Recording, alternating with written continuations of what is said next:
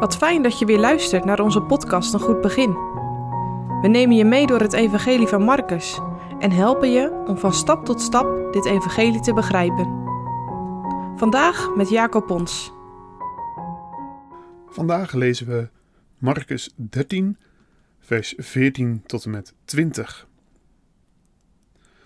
Wanneer gij dan zult zien de gruwel der verwoesting, waarvan door de profeet Daniel gesproken is, staande waar het niet behoort.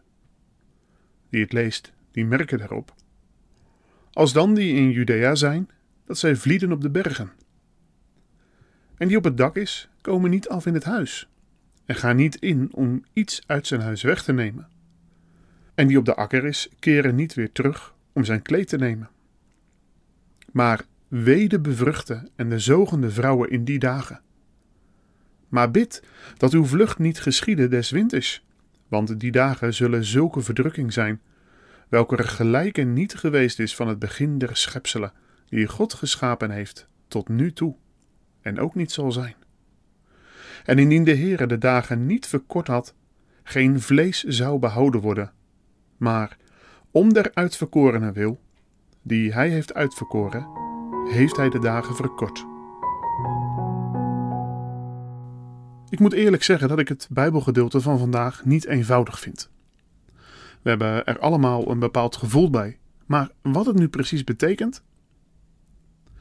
De Heer Jezus houdt in hoofdstuk 13 een toespraak over de verwoesting van Jeruzalem. Die verwoesting zal zijn weerga niet kennen. Een dergelijke vernietiging heeft nog nooit in de geschiedenis plaatsgevonden. Romeinse soldaten zullen zich verzamelen voor de poorten van de stad ze zullen de stad aanvallen op een gruwelijke manier. Jezus wijst erop dat de profeet Daniel er al over geprofiteerd heeft. Maar wat moeten de inwoners van Jeruzalem dan doen? Ze moeten vluchten. Alleen als ze de bergen invluchten, dan zullen ze het er levend van afbrengen. Er is geen tijd te verliezen.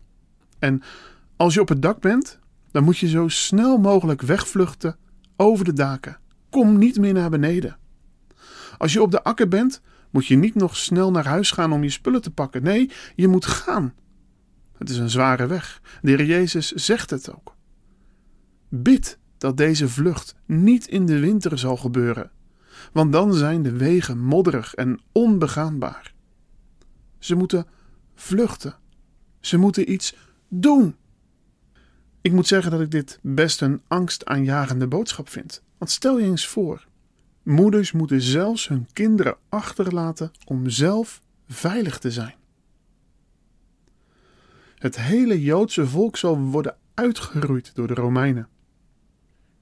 Tenminste, als de strijd nog iets langer zou duren. Want te midden van deze oordelen, de oordelen van God over Jeruzalem, heeft Hij gedacht aan Zijn genade. Hij heeft de dagen van het oordeel verkort, ingekort.